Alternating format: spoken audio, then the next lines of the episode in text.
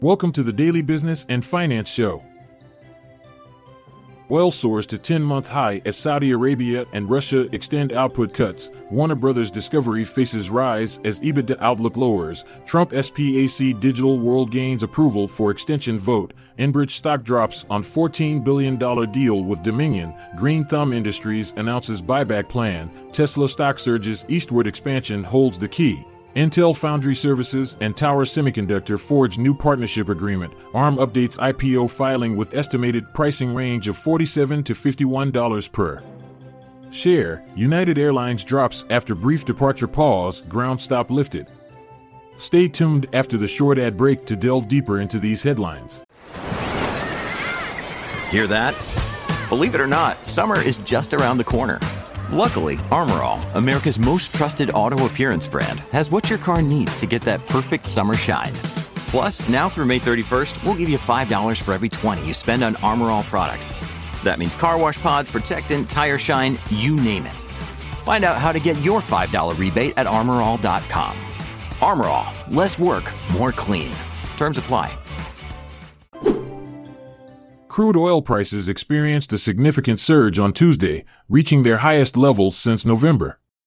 This notable increase followed the joint announcement by Saudi Arabia and Russia regarding the extension of their voluntary production cuts until the end of this year. Saudi Arabia reduced its output by 10%, equivalent to 1 million barrels per day, while Russia decreased its production by 300,000 barrels per day.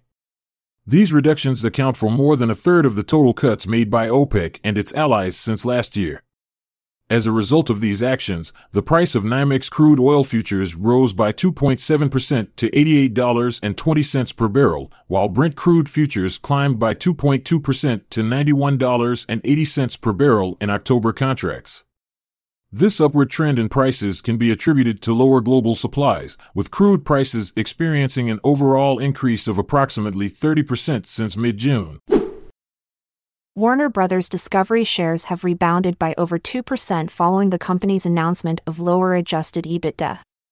This decrease is attributed to ongoing strikes within the Hollywood industry.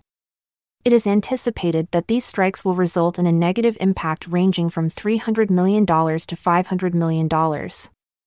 As a result, the adjusted EBITDA for the full year is estimated to be between $10.5 billion and $11 billion.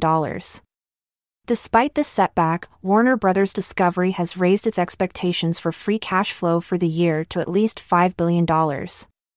The company attributes this increase partially to the strike and also acknowledges the success of Barbie, which has become Warner's highest grossing movie ever.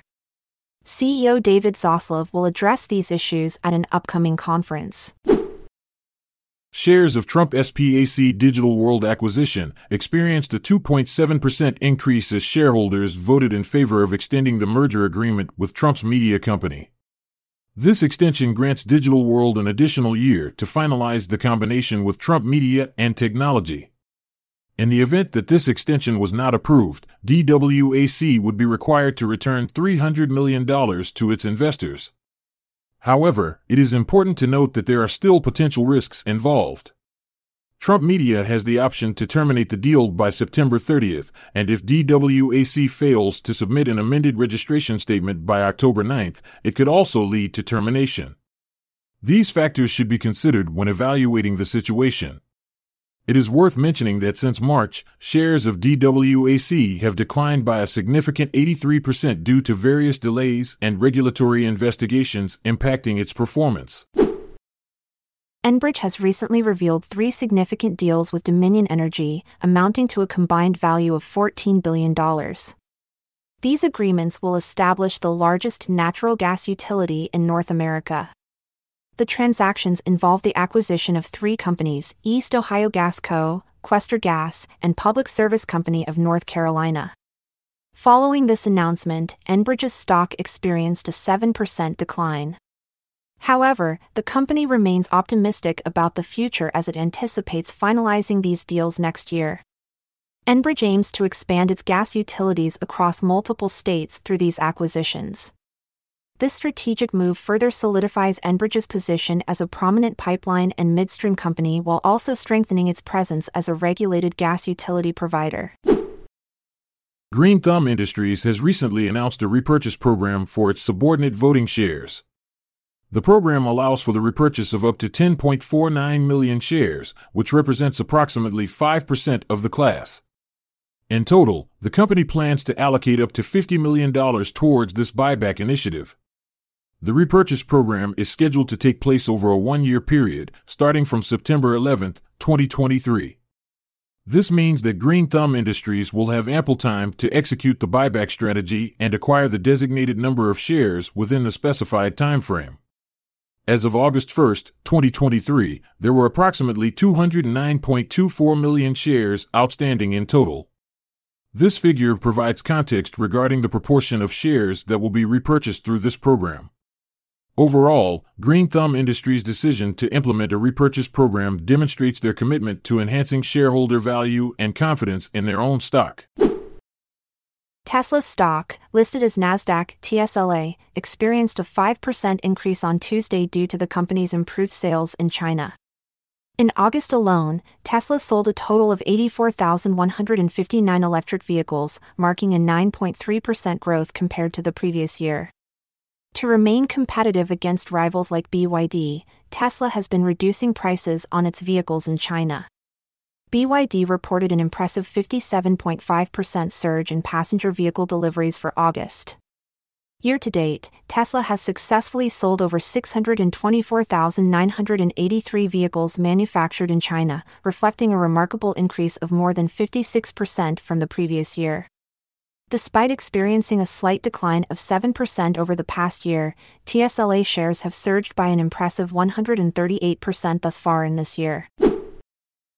Intel Foundry Services, a division of Intel, has joined forces with Tower Semiconductor to offer foundry services and manufacturing capacity. Tower Semiconductor will invest a maximum of $300 million to procure equipment for Intel's advanced manufacturing facility in New Mexico, thereby increasing its monthly capacity by more than 600,000 photo layers. This partnership enables IFS to tap into the manufacturing capabilities available across Intel's worldwide factory network. British chip design firm ARM Holdings, owned by SoftBank, has updated its IPO filing the company expects to price the offering at $47 to $51 per share, which would value the company at up to $54 billion. This valuation is below SoftBank's recent purchase valuation of $64 billion. Notably, major tech companies such as Apple, Google, AMD, and Nvidia will also be investing in this offering.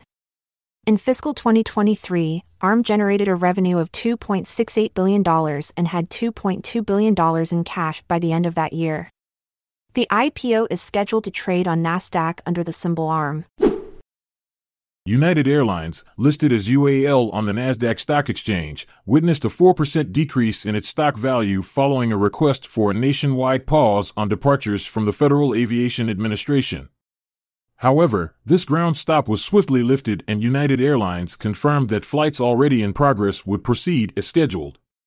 It is worth noting that American Airlines Group and Delta Airlines also encountered declines during this period. Thanks for tuning in to the Daily Business and Finance Show. Stay informed, stay inspired, and keep reaching for your goals. Until next time, I'm Montgomery Jones. And I'm Amalia Dupre. Until we meet again tomorrow, have a great rest of your day or night. This content is sourced from the Seeking Alpha website, so support our podcast by becoming a Seeking Alpha Premium subscriber. See the show notes page for links to sign up. This episode is produced by Klassic Studios.